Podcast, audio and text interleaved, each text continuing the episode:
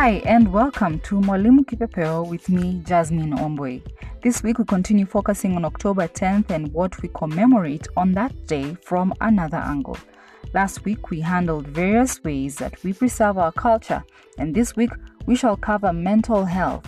This is not a new topic of discussion on this platform. Mental Health Day is observed every 10th of October, and that's why today we shall focus on mental health and the workplace as several companies work on strategies to be introduced in this last quarter of the year. Stay tuned and prepare yourself to learn a thing or two.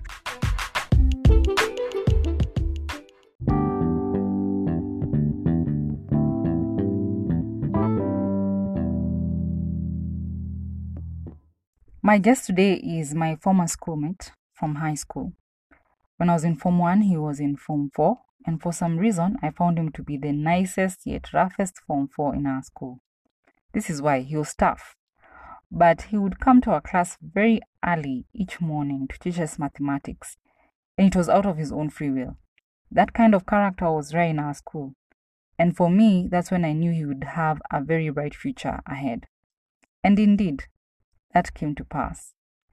I have had the privilege of being trained by him under the topic of our discussion today, and that is why I felt that he was best suited to be my guest today.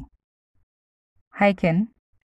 Please briefly introduce yourself to our listeners. Hello, my name is Ken Peter Munywa. I'm a psychologist and a human resource consultant.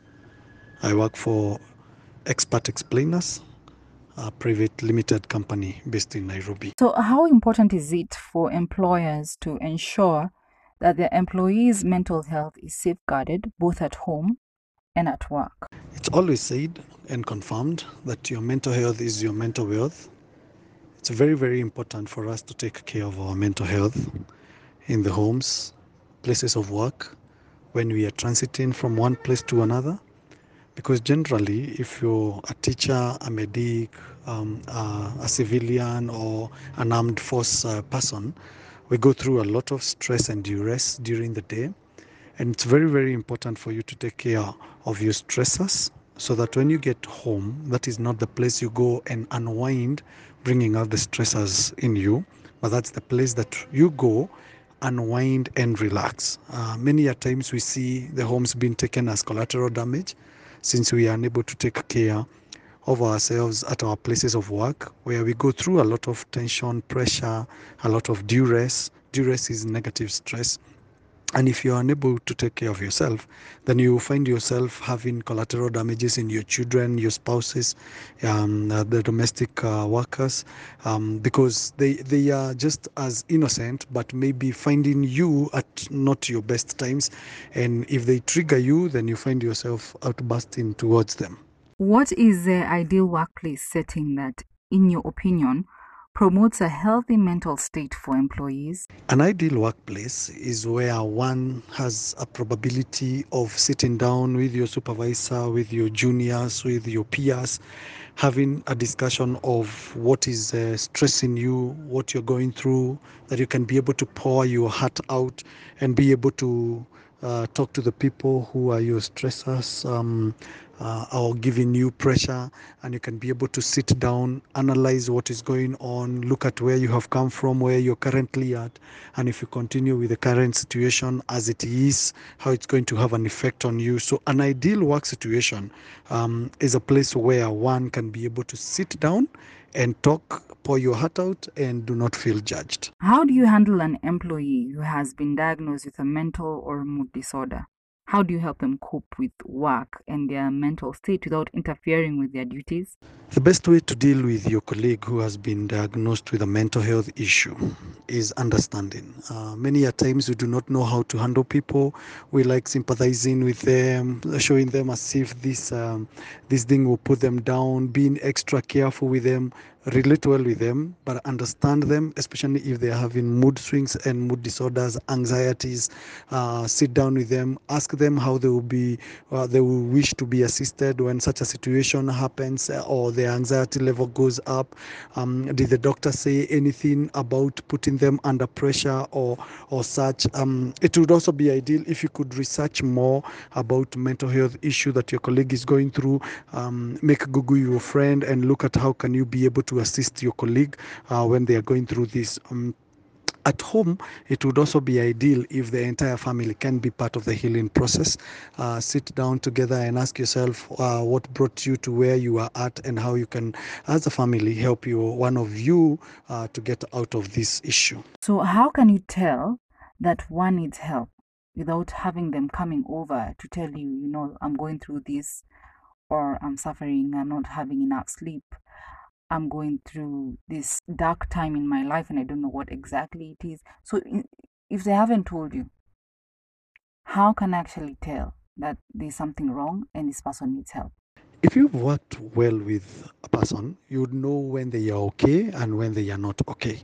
Um, if you know people well, I, I know we spend most of our time in the workplaces, um, and most of the times we are able to tell or detect when our colleagues are not doing well, when they start becoming antisocial, when whatever used to excite them cannot excite them anymore, when you look at them and they are not uh, ready to have a conversation, when uh, your presence seems to be a bother as opposed to the past to them.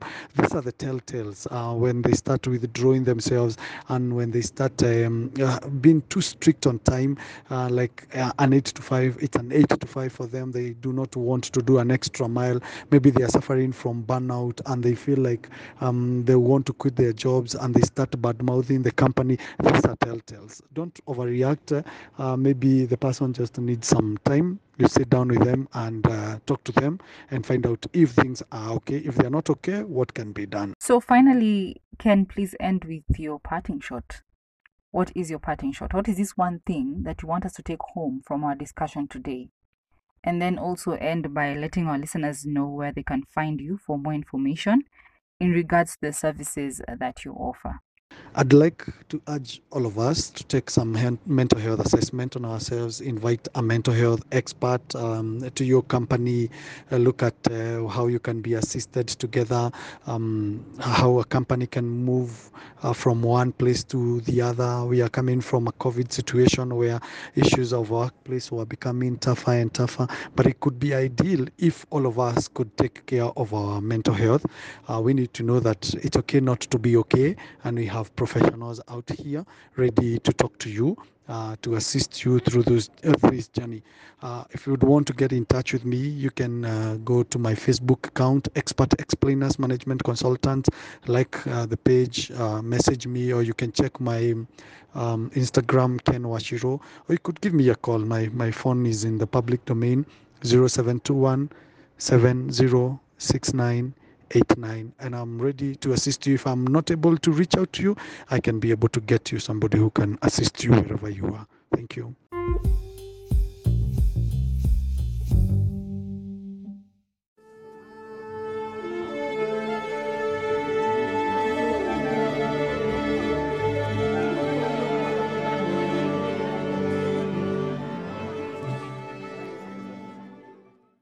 French philosopher and writer Jean Paul Sartre was announced the winner of the Nobel Prize for Literature on October 22, 1964.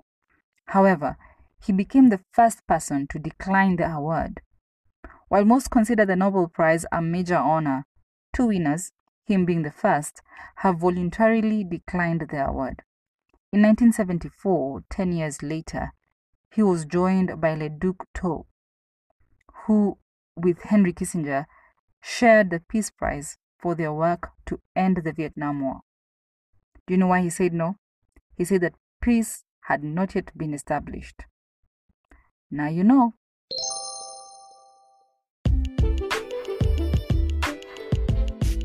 Thanks for listening to this week's episode of Mwalimu Kipepeo. Please like our Facebook page for brand new episodes every week. Remember to like and share this episode with everyone you know. I'm Jasmine Ombwe. Let's meet next week for another learning experience. Ciao!